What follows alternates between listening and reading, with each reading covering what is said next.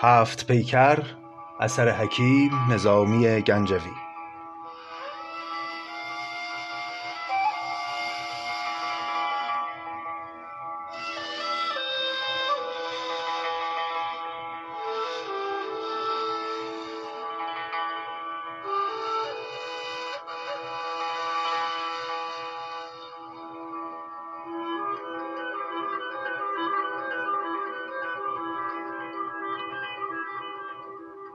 قسمت هجدهم.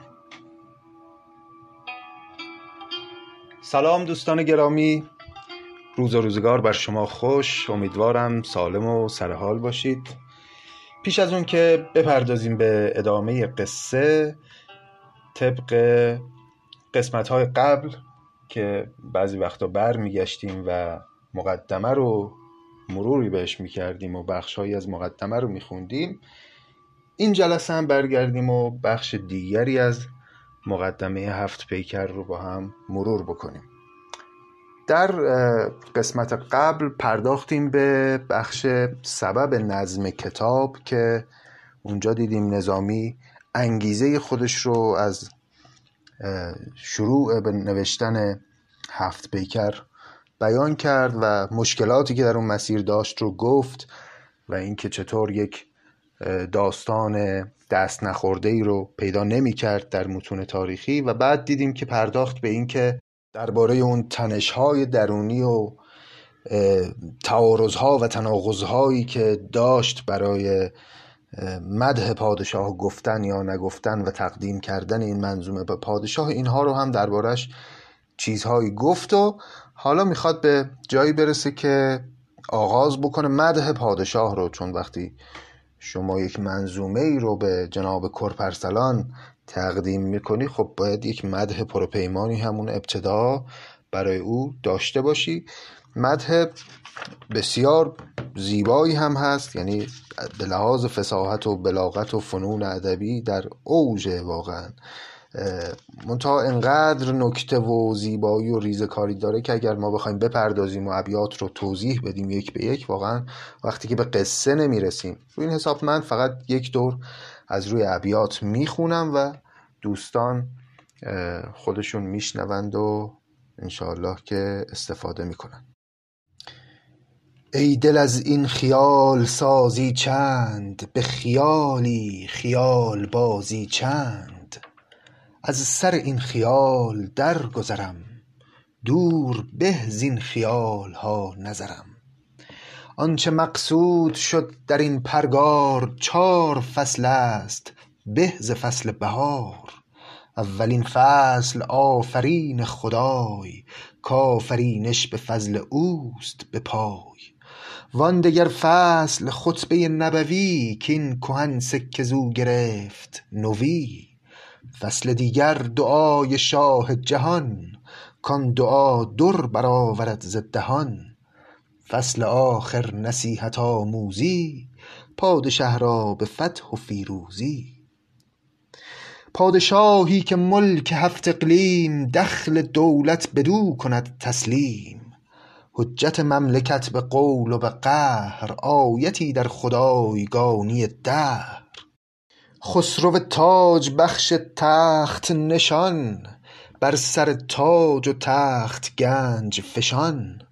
عمده مملکت علاءالدین حافظ و ناصر زمان و زمین.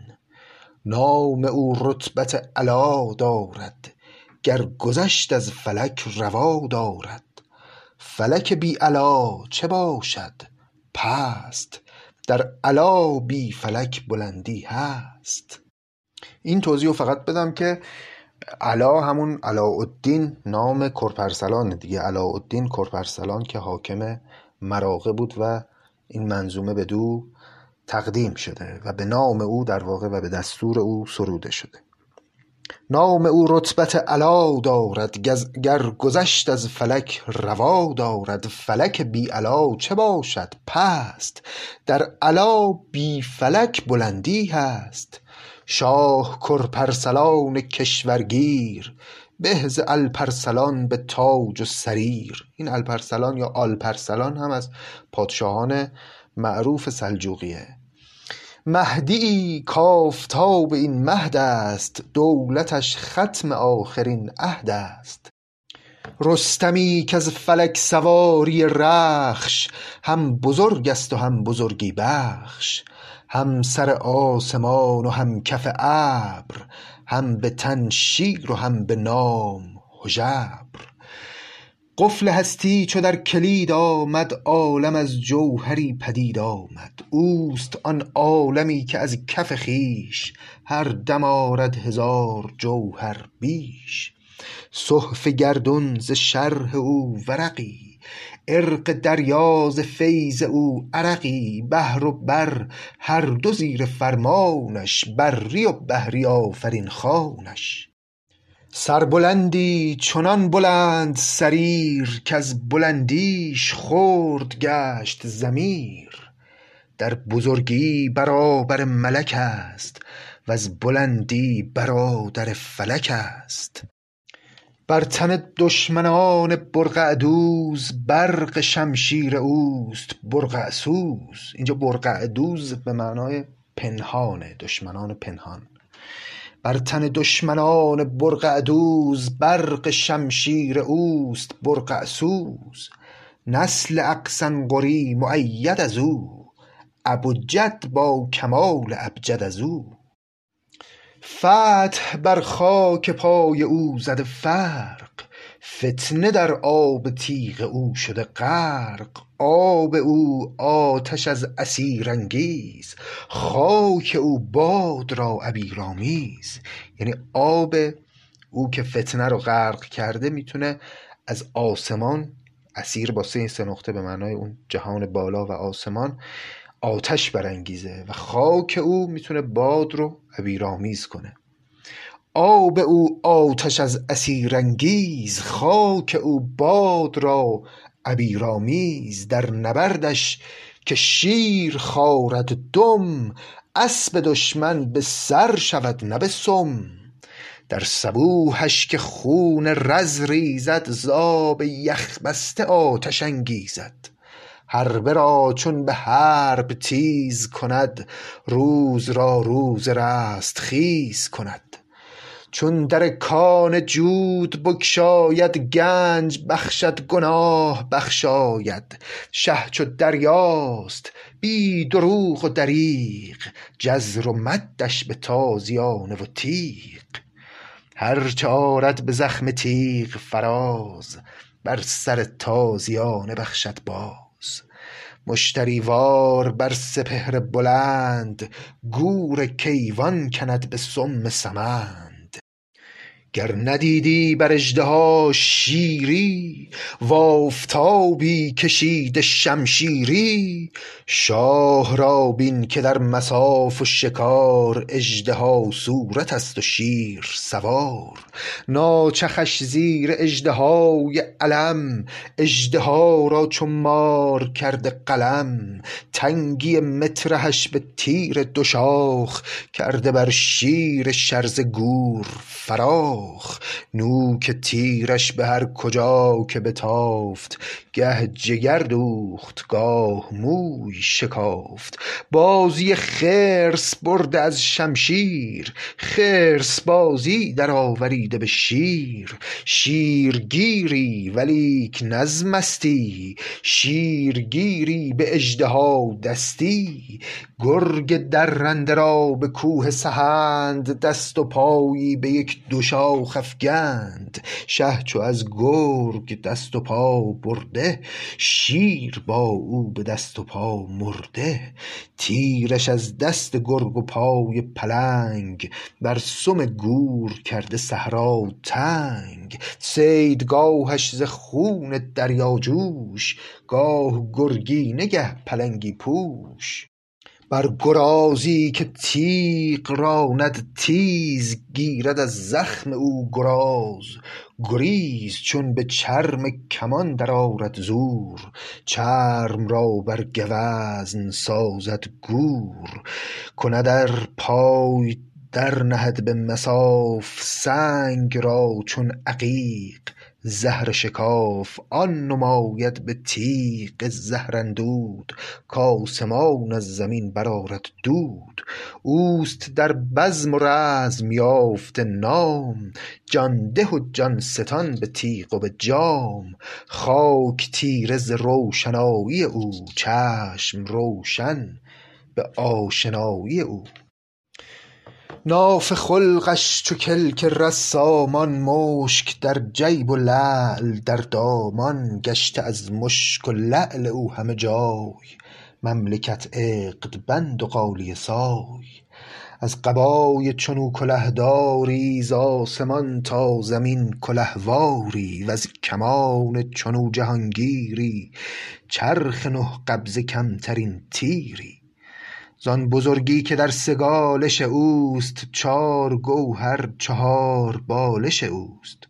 دشمنش چون درخت بیخ زده بر در او به چار میخ زده.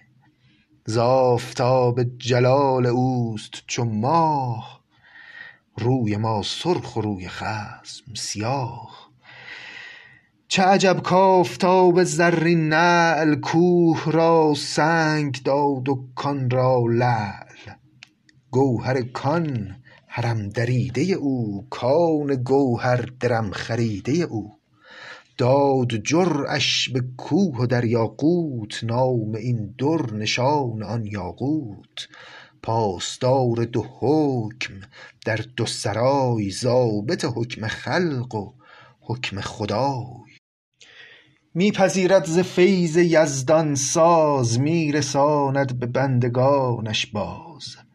چون جهان زو گرفت پیروزی فرخی بادش از جهان روزی. همه روزش خجسته باد به فال پادشاهیش را مباد زوال. نظم اولاد او به سعد نجوم در به در باد تا ابد منظوم. از فروغ دو صبح زیباچهر باد روشن چو آفتاب سپهر دو ملک زاده بلند سریر این جهانجوی آن ولایت گیر. پیداست که اینجا دیگه تقریبا مدح پادشاه رو تمام کرده و پرداخته به دو فرزند دو پسر این پادشاه داره درباره اونها سخن میگه. این فریدون صفت به دانش و رای وان به کیخسروی رکیب گشای. نقش این بر طراز افسر و گاه نصرت الدین ملک محمدشاه پس یکی از اون پسرها اسمش محمد هست. نام آن بر فلک ز راه رصد گشته من بعدی اسمه احمد. پس اسم دومی هم احمده اینجام اشاره به اون آیه در قرآن داره که در واقع از زبان مسیح هست که عیسی خطاب می‌کنه به قومش که بعد از من من شما رو بشارت میدم به پیغمبری که بعد از من خواهد اومد و نامش احمد هست. نام آن بر فلک ز رصد گشته من بعدی اسمه احمد.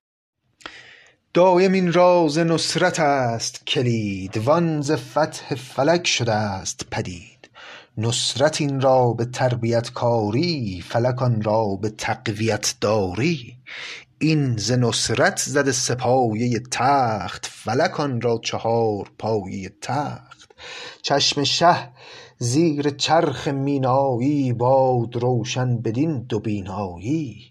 دور ملکش بدین دو قطب جلال منتظم باد بر جنوب و شمال. دولتش صید و صید فربه باد روزش از روز و شب ز شب به باد. باد محجوبه نقاب شبش نور صبح محمدی نسبش. اینجا واضحه که اشاره به همسر پادشاه داره.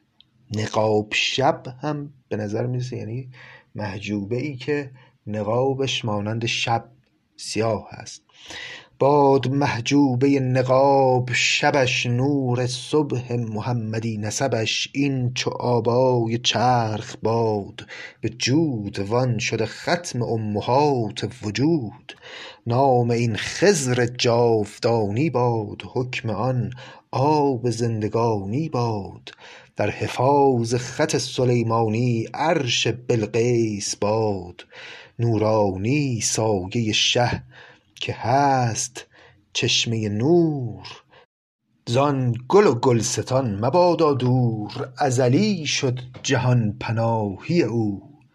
ابدی باد پادشاهی او.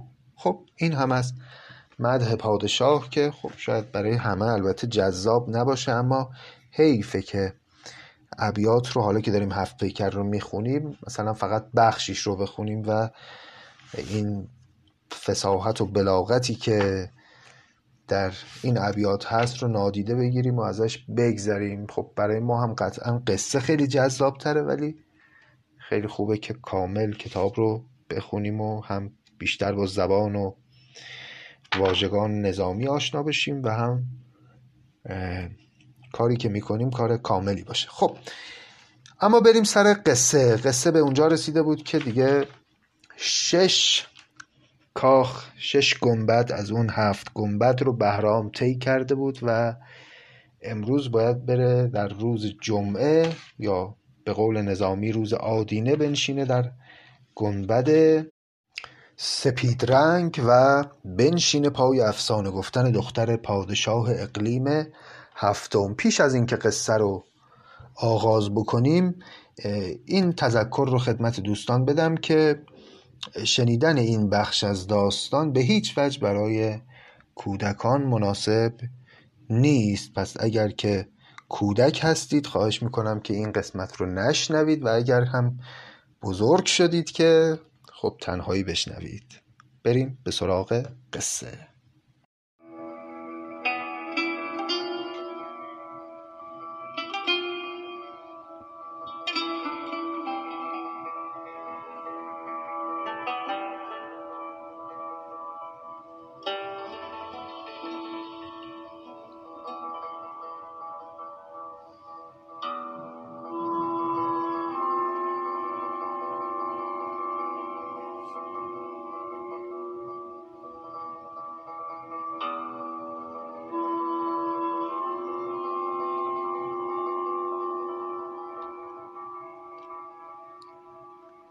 روز آدینه کاین مقرنس بید خانه را کرد از آفتاب سپید.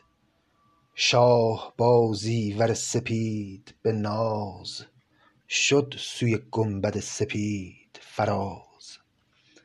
زهره بر برج پنجم اقلیمش پنج نوبت زنان به تسلیمش. تا نزد بر ختن طلایه زنگ شه ز شادی نکرد میدان تنگ. تا نزد بر ختن طلایه زنگ یعنی چی؟ طلایه زنگ یعنی سپاه سیاهان. تا وقتی که نزد بر مثلا سپاه مردمان ختن مردمان ختن به سپیدی معروفن یا بهتر بگیم شاید به زردی زردپوستی که می‌تونه استعاره از صبح و روز باشه و زنگیان هم که سیاهن و استعاره از شب. پس یعنی تا وقتی که شب شد شاه شادی می‌کرد و اشرت می‌کرد در اون کاخ با اون بانوی اقلیم هفتم. تا نزد بر ختن طلایه زنگ شه ز شادی نکرد میدان تنگ.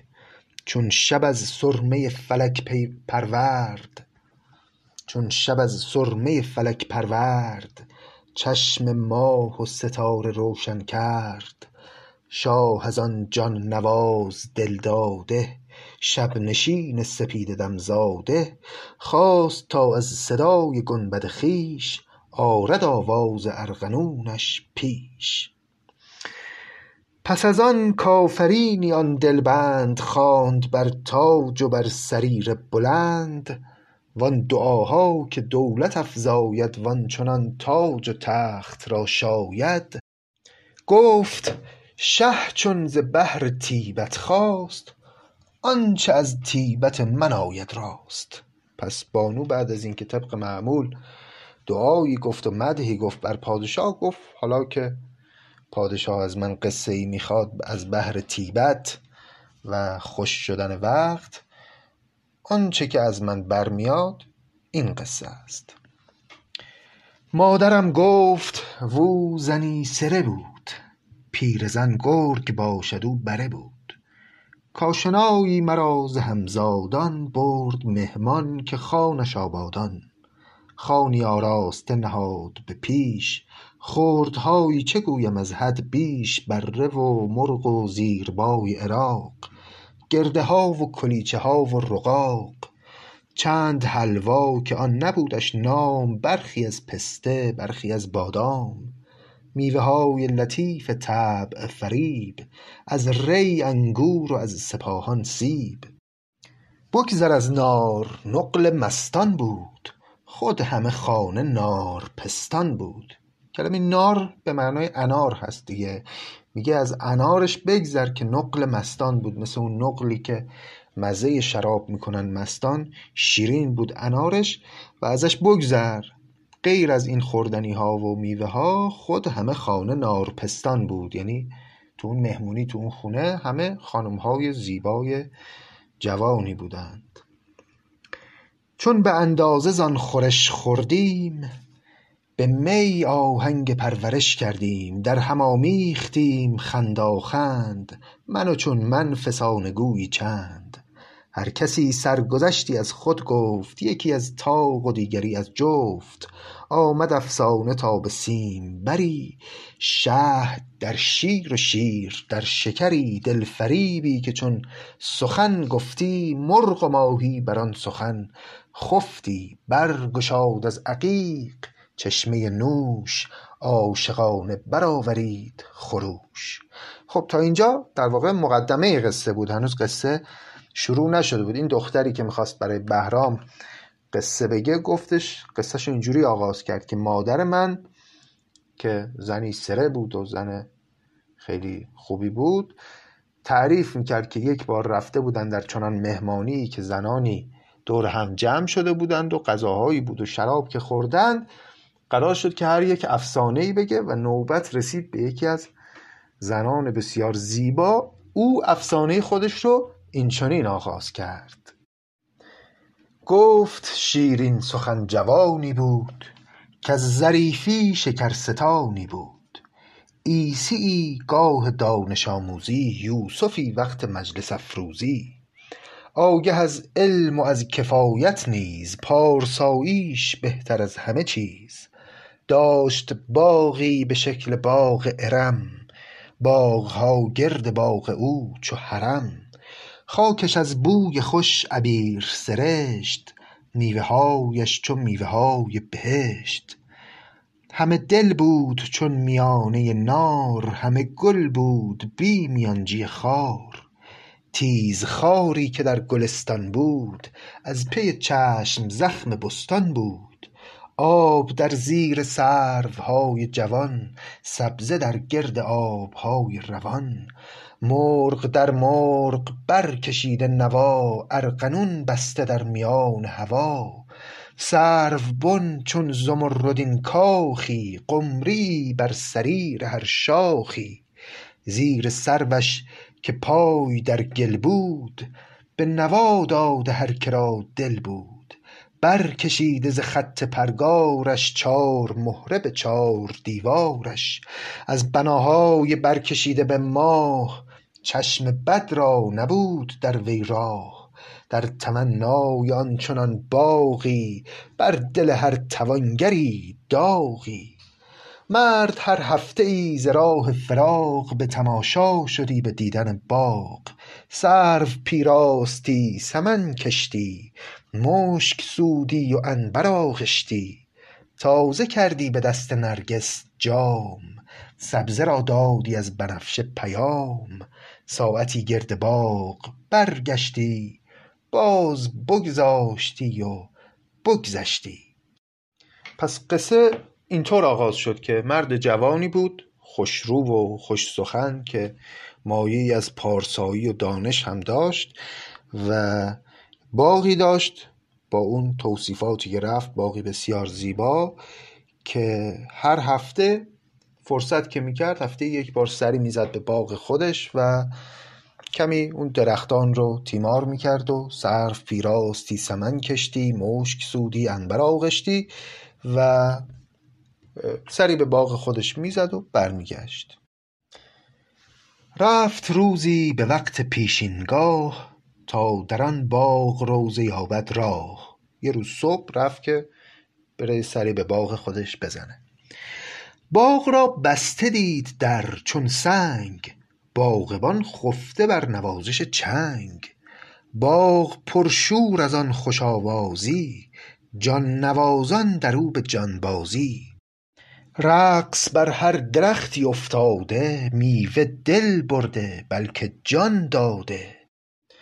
خواجه کآواز عاشقانه شنید جانش حاضر نبود و جامه درید. نه شکیبی که برگراید سر نه کلیدی که برگشاید در. در بسی کوفت کس جواب نداد. سرو در رقص بود و گل در خواب.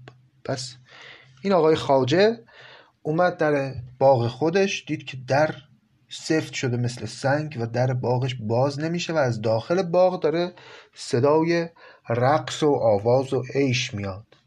و از طرفی هم خیلی هم کنجکاف شد هم خیلی جذب این صدا شد اما هر کاری می‌کرد در باز نمی‌شد و در می‌زد و کسی در رو باز نمی‌کرد. خیلی هم ظریف اینجا نظامی یه بازی شاعرانه ای کرده. میگه در بسی کوفت کس جواب نداد سرو در رقص بود و گل در خواب. یعنی حتی گیاهان اون باغ هم شیفته صدای آوازی که در باغ تنین انداز بود شده بودن و کسی در رو باز نمی‌کرد. اون باغبانی هم که در باغ بود اون هم اشاره می‌کنه که او هم ظاهرا حواسش نبود معلوم نبود که کجاست. گرد بر گرد باغ برگردید در همه باغ هیچ راه ندید. بر در خویشتن چو بار نیافت رکن دیوار خویشتن بشکافت. شد درون تا کند تماشایی صوفیانه برآورد پایی. گوش بر نغمه ترانه نهد دیدن باغ را بهانه نهد. شورش باغ بنگرد که ز کیست؟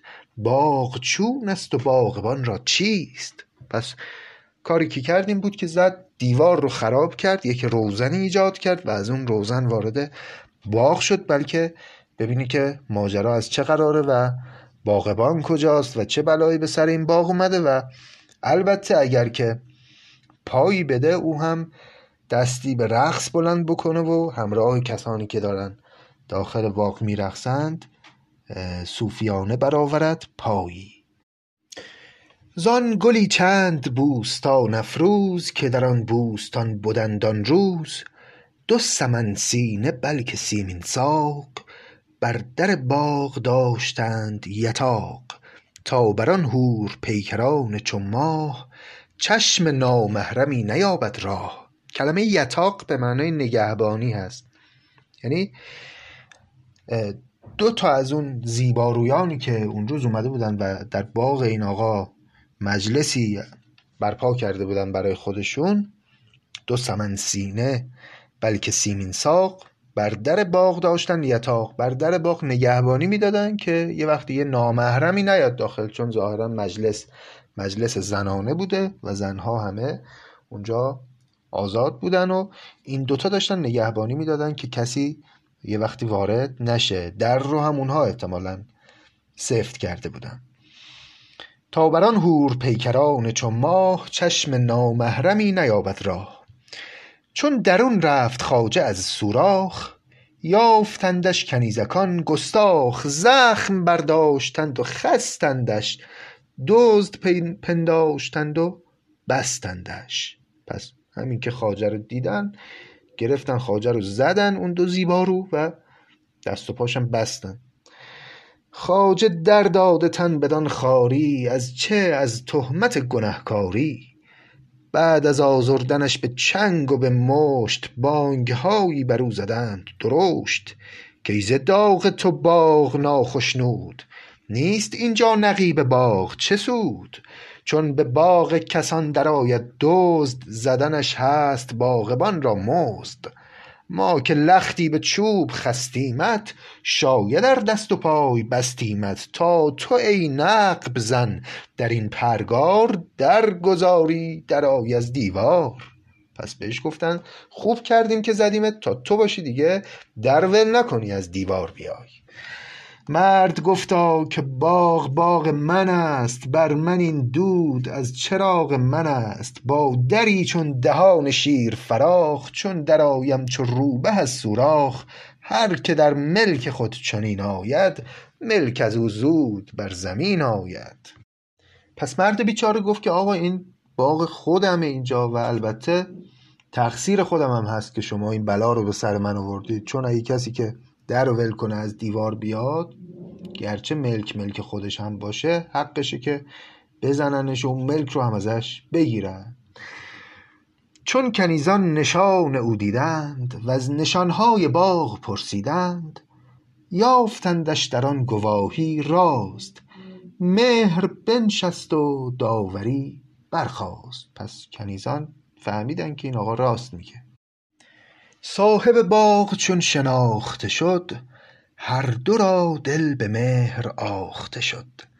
بود خوب و جوان و نادره گوی زن که این دید از او تو دست بشوی. یعنی این مرد هم خوبرو بود هم جوان بود و هم خوش سخن بود و زنی که چنین مردی رو ببینه خلاصه تو از او دست بشوی. یعنی دیگه از دست رفته و جذب اون مرد میشه. آشتی کردنش روا دیدند زان که با طبعش آشنا دیدند. شاد گشتند از آشنایی او سعی کردند در رهایی او. دست و پایش ز بند بگشادند بوسه بر دست و پای او دادند. عذرها خواستند بسیارش هر دو یکدل شدند در کارش. پس به عذری که خصم یار شود رخنه باغ استوار شود. خار بردند و رخنه را بستند وز شبیخون رهزنان رستند بنشستند پیش خواجه به ناز. باز گفتند قصه های دراز که در این باغ چون شکفته بهار که از او خواجه باد برخوردار. میهمانی است دلستانان را ماه رویان و مهربانان را. هر زن خوبرو که در شهر است دیده را از جمال او بهره است. همه جمع آمده در این باغند شمع بی دود و نقش بی داغند پس بعد از اینکه این دختران اون دوتا دختر نگهبان در واقع شناختند این آقا رو و فهمیدند بابا این بنده خدا صاحب این باغ هست. دست و پاشو باز کردند و با مهربانی و محبت با او رفتار کردند و گفتند که بله ماجرا از این قراره که ما اینجا یک مهمانی گرفتیم که تمام زنان خوبروی شهر دختران زیبای شهر همه اینجا جمعند و دعوتن و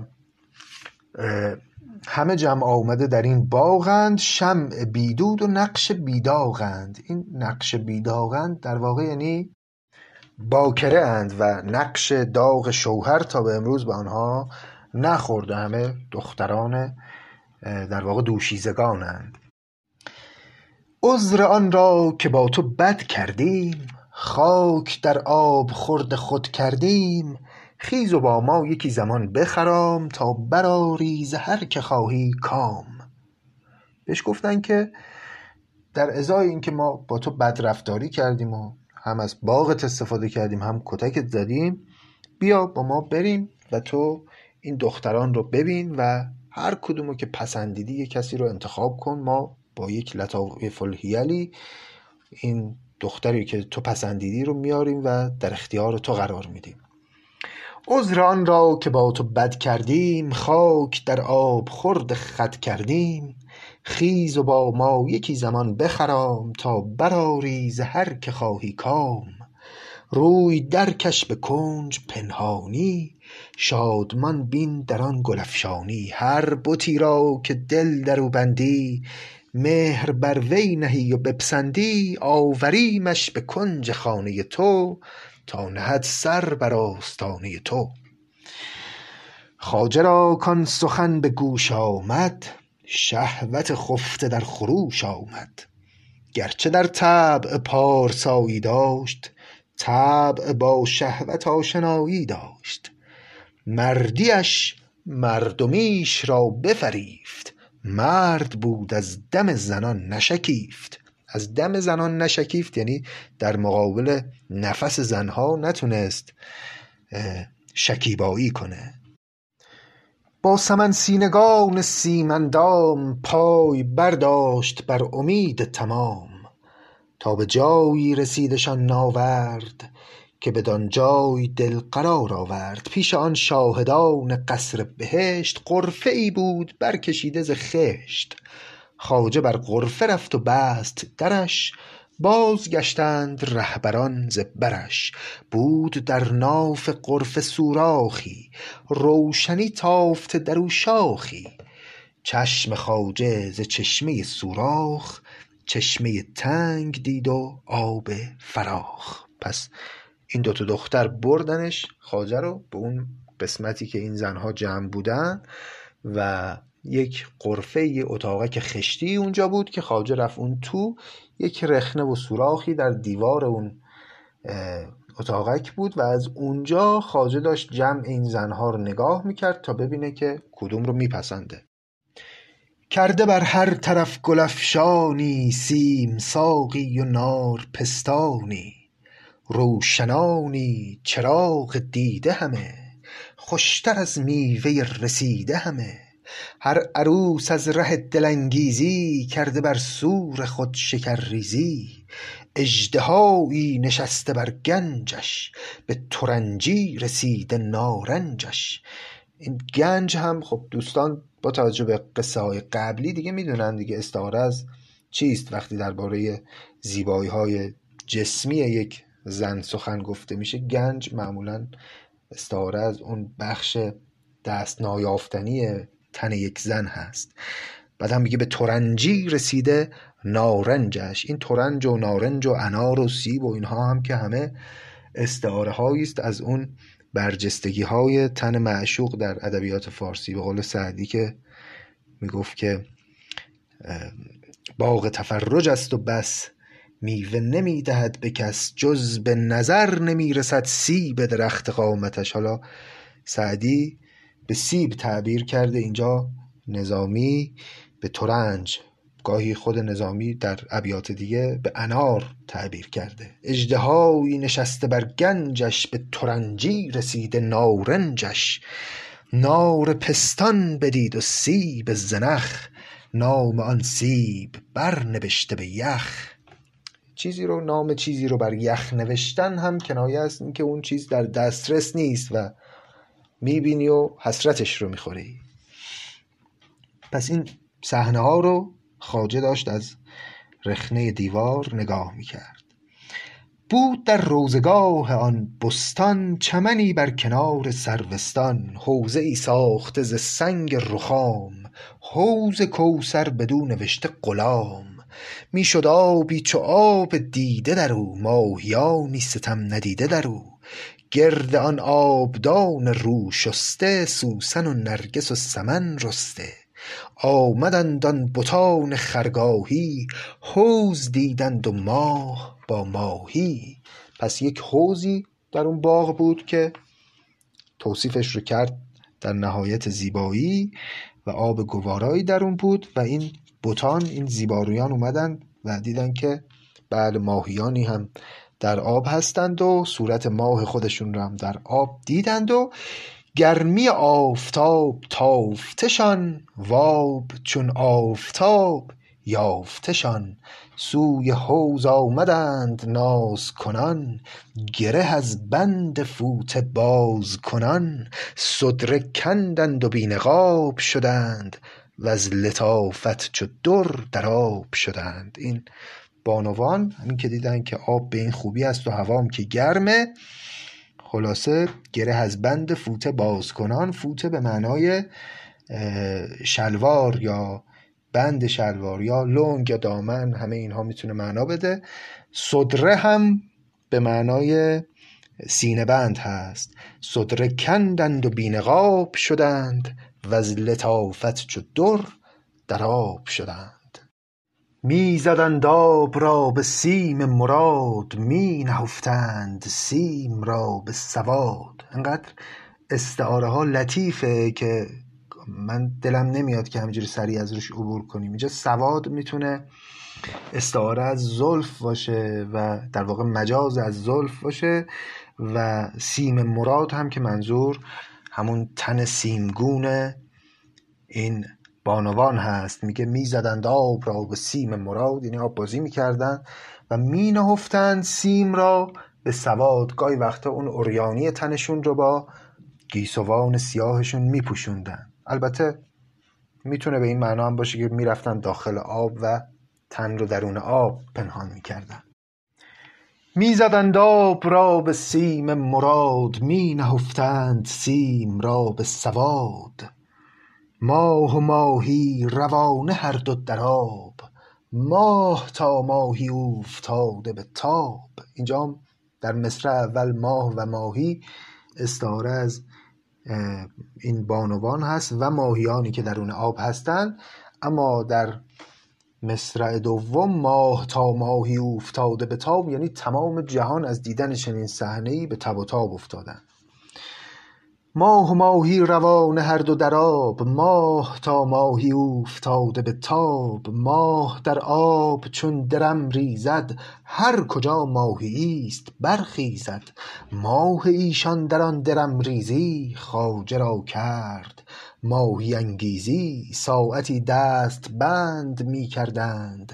بر سمن ریش خند می کردند. ساعتی بر به بر درافشردند. نار و نارنج را کرو کردند. این واژه کرو به معنای قایقه پس نار و نارنج را کرو کردند یعنی این انارها و نارنج ها رو در آب شناور کرده بودند. این شد را به مار می ترساند مار می گفت و زلف می افشاند. وان بدین می نمود ساق و سرین کوه می گفت و می درید زمین.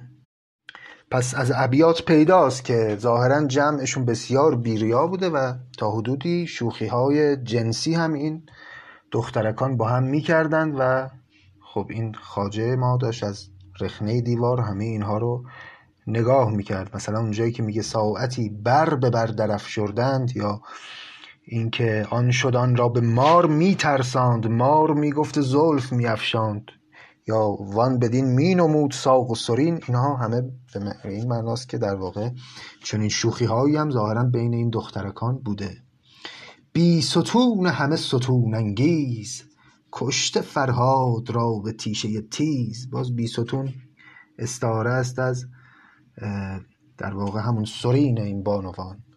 بی ستون همه ستون انگیز ستون انگیز بودن هم کنایه از شهوت برانگیز بودن برای مردان.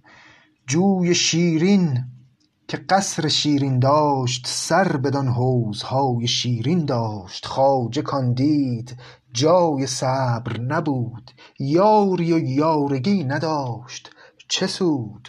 بود چون تشنه ای که باشد مست آب بیند بر او نیابد دست یا چو صرعی که ماه نو بیند برجهد گاه و گاه بنشیند. سوی هر سرو قامتی می دید قامتی نی قیامتی می دید رگ به رگ خونش از گرفتن جوش از هر اندام برکشید خروش. ایستاده چو دزد پنهانی وآنچه دانی چنان که می دانی خواست تا در میان جهد گستاخ مرغش از رخنه مارش از سوراخ. لیک مارش نکرد گستاخی. از چه؟ از راه تنگ سوراخی. دیگه من حقیقتا روم نمیشه که خیلی ایهام این ابیات پایانی رو بخوام توضیح بدم. دوستان خودشون واقفند شسته رویان چو روی گل شستند چون سمن بر پرند گل رستند. یعنی خوشبختانه لباسهاشون رو پوشیدند. آسمان گون پرند پوشیدند بر مه آسمان خروشیدند. در میان بود لعبتی چنگی پیش رومی رخش همه زنگی. یعنی یک زیباروی چنگ نوازی در میان اون دختران بود که پیش رومی رخش همه زنگی. یعنی انقدر روی او سفید بود که بقیه در مقابل او سیاهپوست دیده می شدن. آفتابی هلال قبقب او رطبی ناگزیده کس لب او. غمزش از غمزه تیز پیکانتر خندش از خنده شکرافشانتر اوفتاده ز سرو پربارش نار در آب و آب در نارش. به فریبی هزار دل برده هر که دیده برابرش مرده. چون به دستان زدن گشادی دست عشق هشیار و عقل گشتی مست دستان زدن به معنای آواز خوندنه. پس هم چنگ نواز بود این بانو هم آوازخوان بود. خواجه بر فتنه ای چنان از دور فتنه تر زان که هندوان بر نور.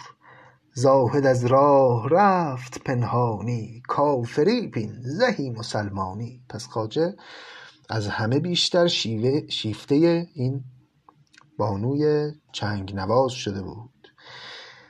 بعد یک ساعت آن دو آهو چشم کآتش برق بودشان در پشم. و آهو انگیز آن ختن بودند آهوان را به یوز بنمودند. آمدند از ره شکرباری کرده زیر قصب کلهداری. خواجه را در حجاب گه دیدند حاجبانه ز کار پرسیدند. کز همه لعبتان حور نژاد میل تو بر کدام حور افتاد؟ پس یک ساعتی که گذشت اون دوتا دختر نگهبان که خواجه رو آورده بودن اینجا اومدن سراغش و گفتن خب دیدی؟ کدومو پسندیدی؟ خواجه نقشی که در پسند آورد در میان دو نقش بند آورد. این نگفته هنوز برجستند گفتی آهو نه شیر سرمستند. آن پریزاده را به تنبل و رنگ آوریدند با نوازش چنگ. این کلمه تنبل به همون معنای جادو هست یعنی رفتن و با نیرنگ و زبون ریختن و فریب خلاصه اون دختری که مد نظر بود رو اووردن همراه خودشون. به طریقی که کس گمان نبرد ور برد زان دو شحنه جان نبرد. طرفه را چون به غرفه پیوستند غرفه را طرفه بین که در بستند. پس اووردن و بردنش داخل همون اتاق و در رو هم بستند. حالا خواجه زان بیخبر که او اهل است. یار او اهل و کار او سهل است. وان بت چنگ زن که تاخته بود کار او را چو چنگ ساخته بود گفته بودندشان دو مایه ناز قصه خواجه کنیز نواز. وان پری پیکر پسندیده دل در او بسته بود نادیده. پس خواجه ابتدا خیال می‌کرد کار خیلی سختی در پیش داره. برای اینکه بخواد خب حالا تازه این بانو رو به خودش جذب کنه و رازیش بکنه که با میل و رغبت به وصل او برسه. غافل از اینکه اون دو نفر در راه که می اومدن با این دختر او رو بسیار پخته بودن و آماده کرده بودن و از خواجه حسابی تعریف کرده بودن و او خودش میل و رغبت تمام داشت به رسیدن به وصل خواجه. خب باید ببینیم که ادامه این قصه به کجا خواهد رسید و آیا این خواجه به وصل این محبوب دلخواه می‌رسه یا نه. امیدوارم لذت برده باشید از آخرین قصه که اکنون البته در میانش هستیم و تا ادامه قصه شما رو به خداوند بزرگ میسپارم. مراقب خودتون باشید و یا حق.